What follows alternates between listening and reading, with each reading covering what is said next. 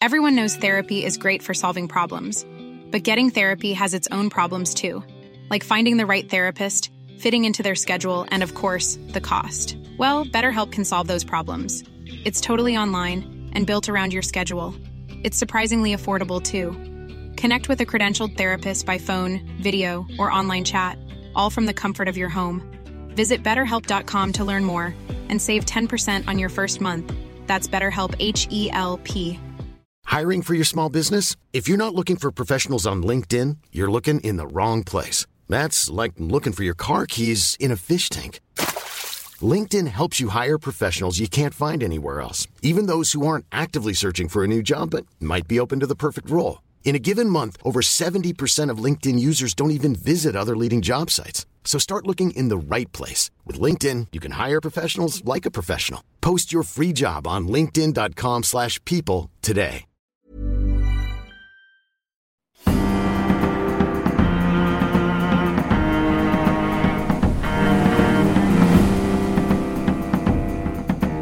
From the Society for Nautical Research in partnership with Lloyd's Register Foundation, I'm Sam Willis, and this is the Mariner's Mirror podcast, the world's number one podcast dedicated to all of maritime history. We begin as ever by catching up on our sailors on the whale ship Swan of Hull, trapped in the ice off the west coast of Greenland in the new year of 1837. Each week we have been reading a little from their logbook which is now kept in the archives of the National Maritime Museum in London. The sailors have been trapped now for almost four months. Life has been terrifying, and they are entering a period of intense cold. Even the most minor of events is a major occurrence for these men perched on the cliff edge of their existence. Thursday, 2nd February. Light variable winds the whole of this day, the average of the thermometer being 29 degrees below zero. Latitude by observation 71 degrees 30 north. Friday, 3rd of February. Light variable winds the whole of these 24 hours with intensely cold weather. A 330 gallon shake cut up for fuel. Thermometer 30 degrees below zero. Latitude by observation 71 degrees 28 north. Sunday, 5th of February. Light airy winds from the northwest with fine clear weather, the land in sight. Black Hook bears per compass south-southeast distance 35 miles. This day a bird about the size of a loon was shot near the ship in a hole of water, and, trifling as the circumstance may appear, still to us it is a favourable omen. Divine service performed between decks as usual. The attention and behaviour of the men deeply shows with what interest they repaid so solemn an occasion. A 320 gallon shake cut up for fuel, number 79. The thermometer still ranges no higher than 28 degrees below zero. Latitude by observation 71 degrees 30 north. A loon, the bird which brought them such joy and hope, is about the size of a large duck or a small goose. Hello, everyone, and welcome to a new episode. This week we are exploring the most important book in maritime history. I know that is some claim, but I do believe it to be true. We are exploring the history of Lloyd's Register. And I spoke with Charlotte Ward, Education and Outreach Coordinator of the excellent Lloyd's Register Foundation's Heritage and Education Centre. The centre contains a library and archive that holds material covering 250 years of maritime history, with a particular focus on marine and engineering science and history. The archive is astonishing. It holds over 1.25 million ship plans and survey reports, a historic photograph collection, documents relating to the corporate history of Lloyd's Register, and much, much more. But how did all of this start? Why was this archive collected? Well, it began with a coffee house run by Edward Lloyd and a book called The Register of Ships, first published in 1764, to give underwriters and merchants an idea of the condition of the vessels they insured and chartered. It's probably safe to say that maritime history from that moment on was fundamentally changed, particularly in relation to safety at sea. Now, today, they are not just the curators of an immense archive, but they are active educators and innovators in the interface between maritime history and you, the public. And they have all sorts of plans and schemes to get people involved in maritime history and in helping to understand their immense archive. And I use that word carefully to describe both the immense scale of the archive and also the quality of it. Charlotte told me more about the Lloyd's Register Foundation. Hi, Charlotte. Thank you so much for talking to me today. Hi, Sam. It's a pleasure. Um, I think we should start with a with a with a brief history of Lloyd's. Is it even possible to do a brief history of Lloyd's, or is it or not? um, it's uh, well, probably not brief, um, but I'll give it a go. I can do Lloyd's right, Lloyd's Register in a nutshell. Um, so Lloyd's Register started in Edward Lloyd's coffee house in 1760. Um, and Lloyd's Coffee House was on Lombard Street in the city of London. And it was a place where uh, merchant and marine business gathered um, to do their business. Uh, it's the same coffee house that Lloyd's of London started in and Lloyd's List. And we often get mistaken for either one of those, but we're very different to both of them. um, so, yeah, Lloyd's of London being more about insurance, Lloyd's List being more about shipping news, and it was sort of getting to that point around 1760 where ship owners and merchants were getting a bit fed up with losing ships around the world, losing cargo, um, you know, losing, unfortunately, losing lives. It was, you know, they could figure out what to do after the ship was lost, claim on the insurance, but there was no thought into what to do before the ship even sailed. So a group of men in the coffee house gathered and thought, actually, maybe we should look at ships even before they sail. Are they safe? Um, should they be going around the world? And this idea of uh, classification and certification was a relatively new concept, not been done or seen before.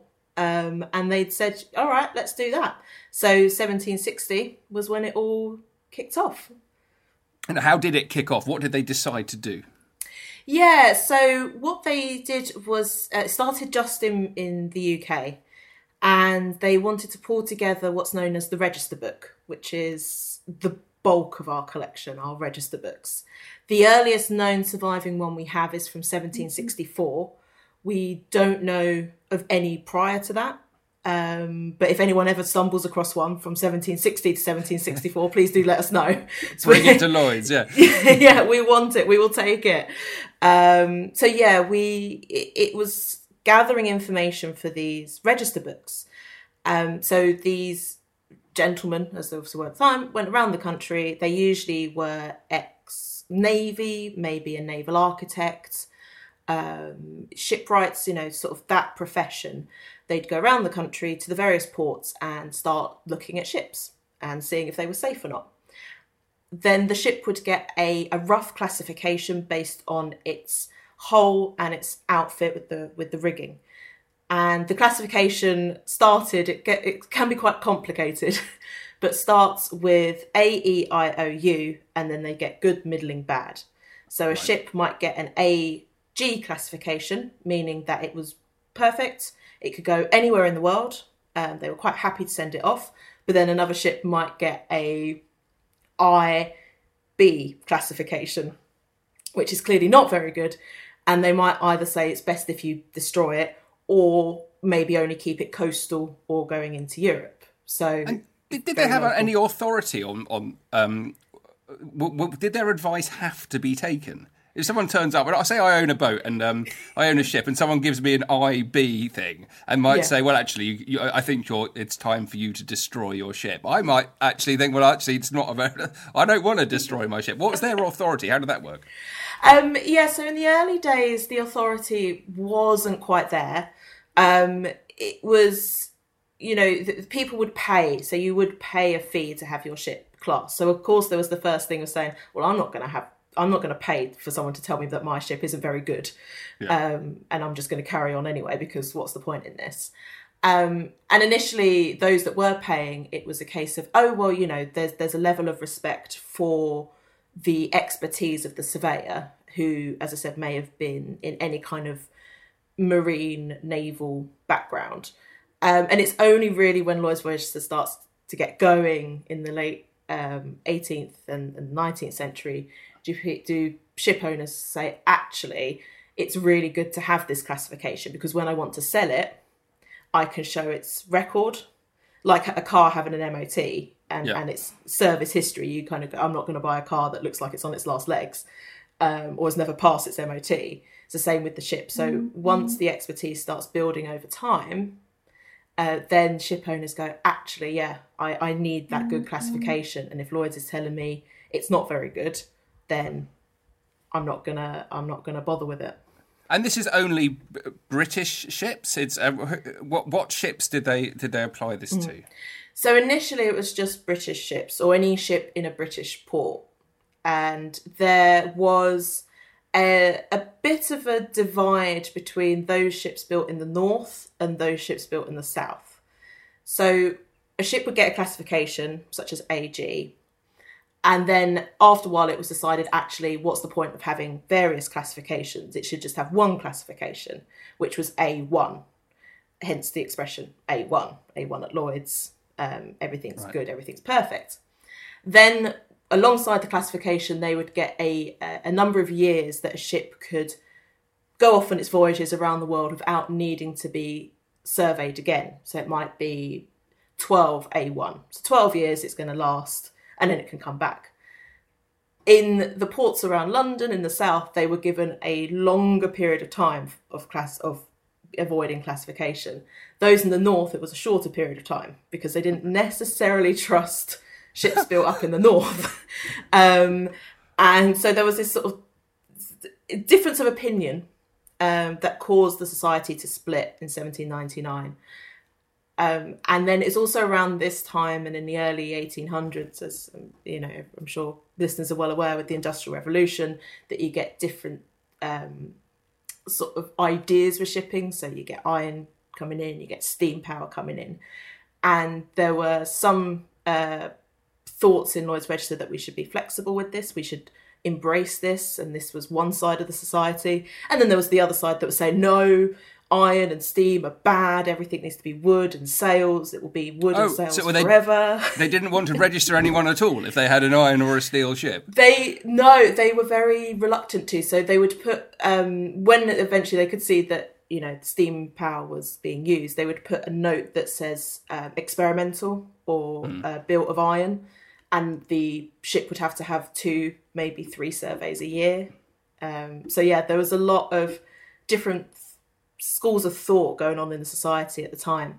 But eventually, this all irons out in 1834 when Lloyd's Register combines as one society. And it's at this point that we were moving to, uh, we'd already started, well, Lloyd's Register already started work in Canada. Um, and then ships that were coming into our ports in Britain from other parts of the world with other, uh, you know, with ship owners around the world were saying, actually, we like what Lloyd's Register is doing. Can we have our ships surveyed here? Or would you mind popping over to Canada, to uh, where, uh, where else we were going? Sort of Spain, France, wherever it was, and go and surveying our ships over there. So then we start to become global. Yeah, yeah, and um, and and from there, I mean, so how global did it become? I mean, was was everyone wanting to have their ships uh, classified by Lloyd's? Yeah, we became um, very, very global. Um, it seemed that there was not a, I say not a continent. Yeah, you know, maybe apart from Antarctica and the Arctic and everywhere, but maybe not a continent without Lloyd's Register on it. Um, and it, we started. So we, in 2019, we celebrated our 150 year anniversary working in China. Mm. Um, we were over in Japan, in Australia, New Zealand, and then over in South America, uh, the North America. We we were everywhere. It seemed. yeah, absolutely amazing. Does that mean that there are archives uh, for, uh, relating to what happened all over the all over the world, or have they all been kind of consolidated back in one place in London? So what happened with um, staff at Lloyd's Register who were based globally? They would have to send their surveys and, and plans back to the HQ in London for to, for, for the official classification. So most of the bulk of the archive, our ship plan survey port collection, our corporate archive, is based in London. But what we do find is that offices around the world that we still have that, that work for Lloyd's Register have collected their own bits and pieces, and surveyors who, you know, are based over there, who are either from those countries or from the UK, may have gathered things at those offices and just kept them there. So what we're trying to do at some point in the hopefully not too distant future is consolidate everything that could be around the world and look at it and see what there is because there's so much we don't know about. Yeah, I mean that's one of the exciting things about you guys is is you have such an enormous variety of material which which mm. people can access now and look at. Um, but there's um, just reminds me of a story. There's, there was a library I used to go to, a little private library, and it's one of these great places where you take a book off the shelf, and behind it is another row of books, and then behind that is another row of books, and they're like three stacked deep. No one's got any idea what's there at all. Um, so yeah, not only is there so much uh, material that people can look at at, at, at Lloyd's Register, but also um, there's the potential for so much more, which I think is really, really exciting. Mm. I'd be particularly interested in in uh, the relics from um, from from Asia. I think that yeah. would be fascinating. Yeah. Um, so, so yeah, what what kind of material do you have in your archive? Then, give us some some kind of idea. Yeah, so we've got a quite a variety of material. So the bulk of our collection is our ship plan and survey report collection. So that is that was the business of Lloyd, Lloyd's Register, and from 1834, when the society yeah came back together and, and unified, that's when our records really start um, and that's where it's meticulous. So a ship would have its survey, and then it might have more surveys throughout its long career, hopefully. And then there might be a plan associated with, or several plans, and then there'd be correspondence to and from the ship owner, the surveyor, the chairman of Lloyd's Register. So you've got that, and that equates to about 1.25 million documents in our archive. Wow. Yeah. yeah. we think there could be more. Yeah, it's interesting that you know it's not just about a certificate for a ship, sort of saying yes, this mm. has been certified A one or whatever it is, but you've got the whole.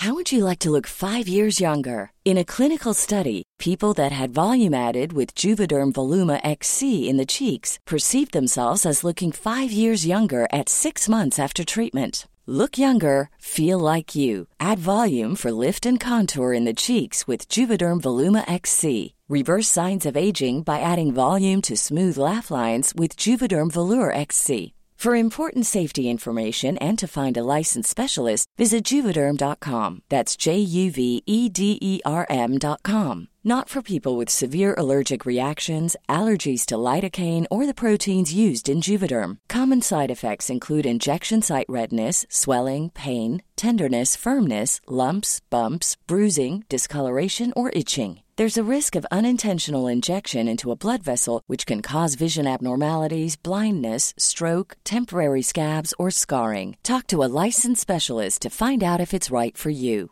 This Mother's Day, celebrate the extraordinary women in your life with a heartfelt gift from Blue Nile. Whether it's for your mom, a mother figure, or yourself as a mom, find that perfect piece to express your love and appreciation. Explore Blue Nile's exquisite pearls and mesmerizing gemstones that she's sure to love. Enjoy fast shipping options like guaranteed free shipping and returns. Make this Mother's Day unforgettable with a piece from Blue Nile. Right now, get up to 50% off at BlueNile.com. That's Bluenile.com.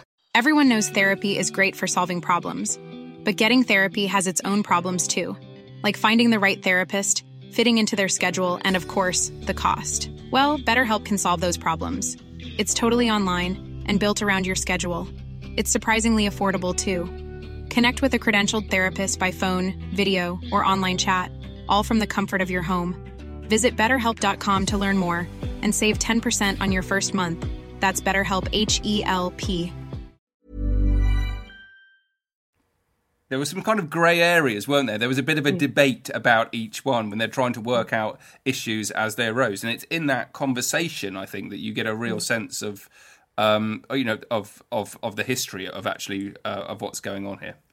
Yeah, and it's as uh, this is um, so the ship plan and survey report collection, because we're digitising it and, and making it freely accessible on our website, it's the first time that's that that collection has been catalogued. So this is the first time we're seeing documents and stories that we we never knew existed. And what we are seeing is that correspondence between um, ship owners to uh, surveyors, and maybe a ship owner's complaining uh, that a surveyor isn't professional enough, or a surveyor's complaining that the ship owner, we've had one that was was drunk all the time, and there's this correspondence going between the two, or we have um, you know those stories of um, there was one that we had absolutely no idea about and it was a surveyor who was in Wales and he was unwell so couldn't carry out his job so his wife did it instead. And there are documents going from the ship owners at that yard saying oh she's brilliant. And this was the 1850s 1860s saying oh yeah she's brilliant just just as good if not better than her husband oh. um, we had no idea about her. Um, so that's incredibly exciting for us. Uh, these stories that are coming out. Yeah, I, I think um, any any sense of hidden expertise like that is is, yeah. is really good, and then you can you uncover these people that are sort of lurking between the lines of it. Yes. Yeah. Yeah. I mean, it's always a challenge with, with any kind of archive, but particularly one that's a technical archive mm. or um, that is based around things like ship plans or mm or certificates. It's very difficult to get to those human mm. stories, but um, there are there are wonderful little gems in your archive, aren't there, of of, of stories which you can mm. come to. Yeah, we we we do struggle a bit, and um, sometimes with with people just thinking, oh, it's just boiler plans, and between you and I, I'm not a big fan of boiler plans. I find them a bit boring. They're pretty to look at, but you know, it's not that exciting. it's a challenge for me, actually. I'm going to try and make the boiler plans as, as exciting as possible. Yes. I promise you, I'm going to come back and try and sort this all out. if anyone can, uh, I think it'll probably be you. Well, um, so yeah, so we, we, we do sort of what we're trying to do even more is, is bring out the human element, the mm-hmm. stories that are in there, and lifting those ships from the pages.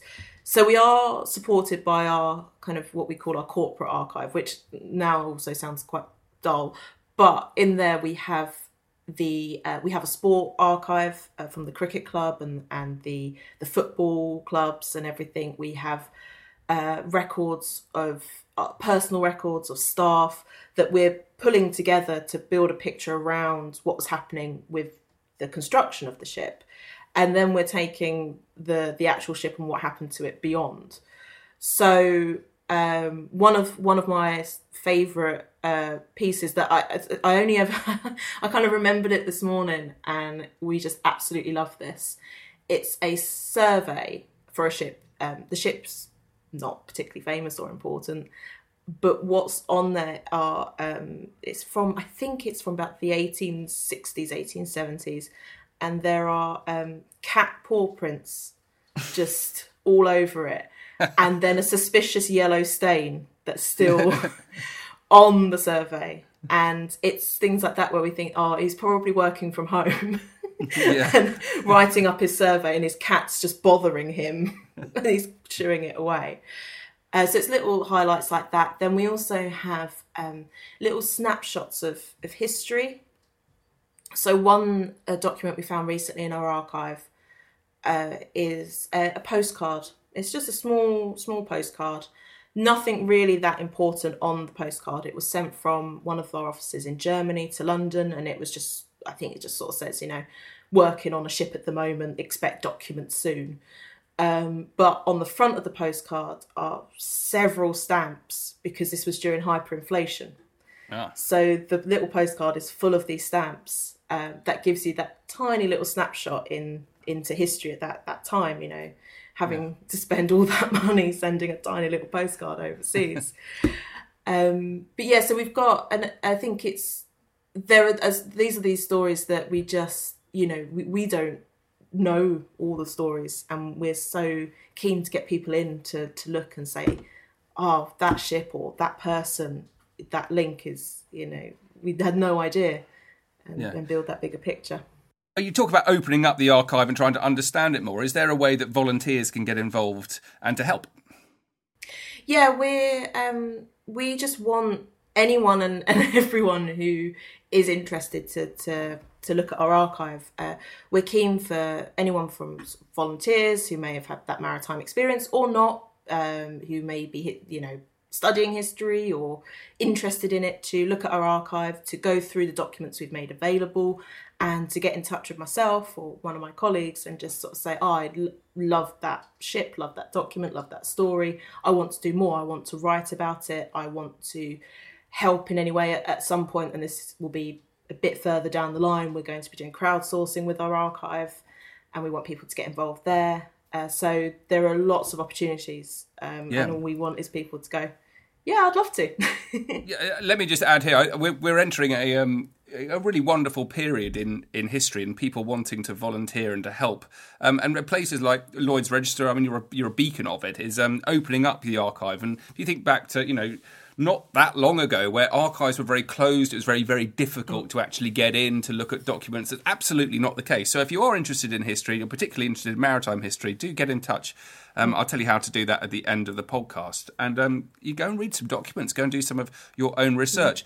I mean, one of the, I think one of the most interesting things, I would say this, having uh, done quite a lot of work on shipwrecks, are your wreck reports. Because, yes. so on the one hand, you've got um, this interest in safety at sea, but then it obviously raises the question of, of what the implication is if something catastrophic goes wrong, and it, it you know, it inevitably does does you know fall back onto onto Lloyd's, who might have certified a ship um, to be safe, and if that ship then sinks, then what you know, who is responsible? What the hell's going on? So you have these wonderful wreck reports, don't you?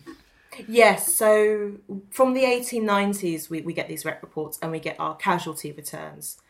And the casualty returns, um, again, are on our website, and they're just this incredible wealth of data um, from about how ships have been wrecked or destroyed or whatever's happened to them across the world, and they give an insight into uh, could uh, with historical weather. Um, obviously, during the First and Second World Wars, there was an idea about what happened there, and anything that could happen to a ship whilst it's out um, sailing around the world. So then 1890s, we, we also have the wreck reports, and these are sort of official documents that are tacked to the end of a ship's life. So it's got its first survey, whatever happens in between, and then its wreck report. And it's in these wreck reports that we do get some great stories, um, tragic, often of, of course tragic stories, but sometimes quite interesting. And what they would do is in the report they would put, you know, what happened, the the ship, the details, and then they would add newspaper clippings from the wreck at the, at the time.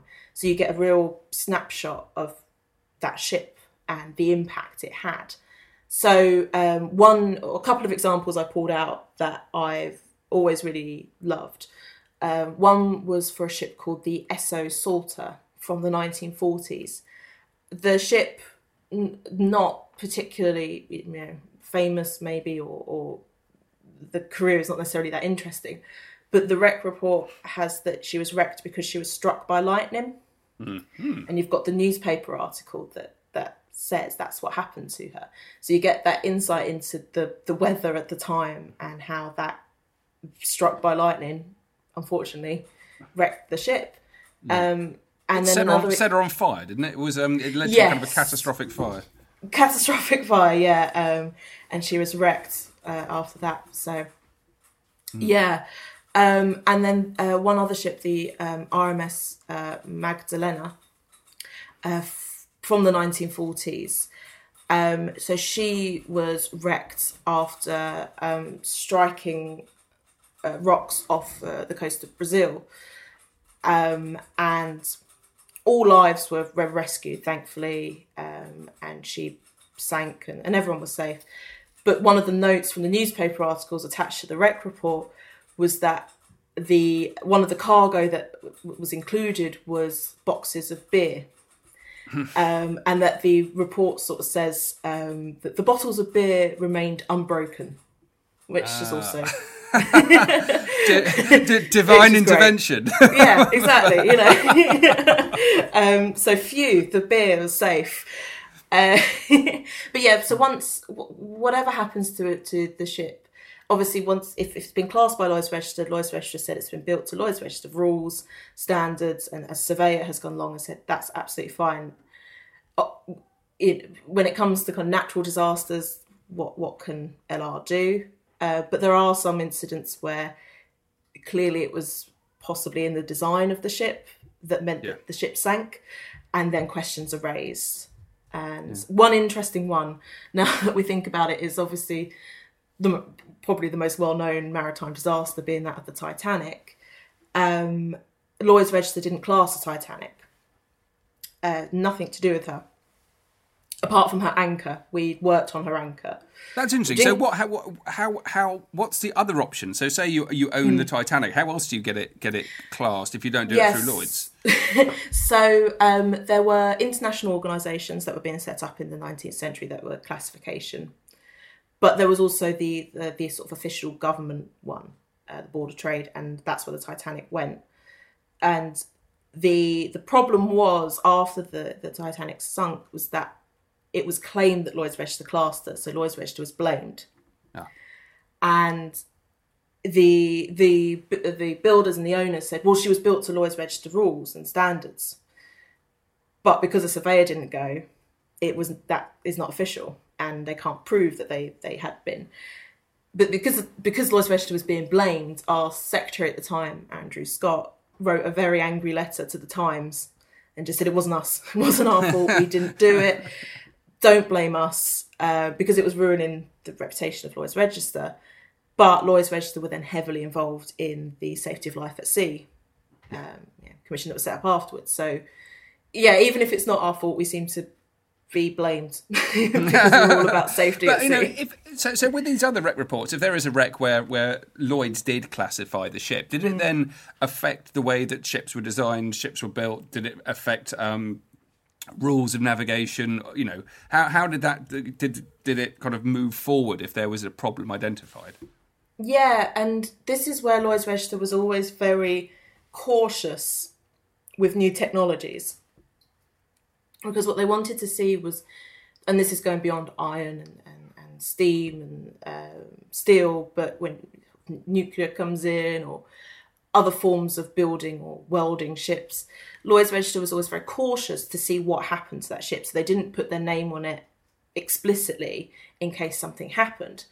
But then, if of course everything was then fine and it was written into the rules about how to build an iron ship or a steel ship or whatever it might be, and then something happens, there would be an investigation, um, either officially with, with the government or just amongst Lloyd's Register that says, ah, probably shouldn't do that again one example I can think of, and I can't remember the name of the ship, but um, sank not long after coming out of port because the port holes were too low down.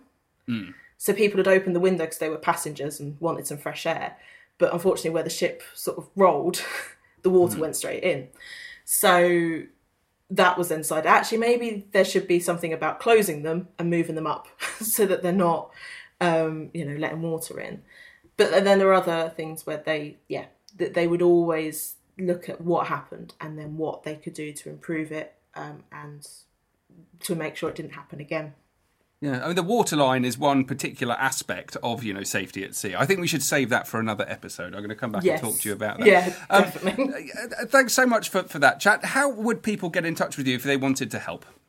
Yep, so they can visit our website at hec.lrfoundation.org.uk um, they can visit our social media pages Twitter, Instagram, and Facebook, which is at LRFHEC, and they can find our contact details on our website. Yeah, and a heck in that respect is it's a history and education centre, is that right? That's it, yeah absolutely. So HEC. Um, uh, guys, I very much hope you've enjoyed this brief chat with Charlotte Ward. And um, Lloyd's Register Foundation are very much behind this podcast. They're providing uh, money to allow us to travel and to make some videos and some films. And so we shall definitely be coming back to explore their archive over the coming months. Charlotte, thank you very much indeed for talking to us. Thank you. Well, I do hope you've enjoyed this episode. I did, and I'm chomping at the bit to get into their archives and bring you some of the treasures and stories that they uncover at the Lloyd's Register Foundation's Heritage and Education Centre. We will certainly be bringing you more. Next up from Lloyd's will be the extraordinary tale of the Dunedin, which sailed from New Zealand to England in 1880. So what, you cry? Well, the key point is that she made that journey with a cargo of refrigerated meat, and no one had ever done that before. So she became the first ship to successfully transport a full cargo of refrigerated meat from New Zealand to England, thereby proving that refrigerated meat could be transported long distances, creating meat export industries all over the world and changing the way that we eat fascinating stuff. Very much looking forward to it. Um, do please check us out on social media. Follow us on Twitter, on Facebook, and on Instagram. We'd love to hear from every single one of you. Tell us if you're enjoying the podcast. How can you help? Well, two things. The first you can do is you can leave a review on iTunes. It's very easy to do. Just scroll down, leave a rating, or write a review. It's very easy to do indeed. The other thing you can do, of course, is just join the Society for Nautical Research. You can do so at snr.org.uk, and your subscription fee will go towards publishing the latest maritime history and to preserving our maritime heritage.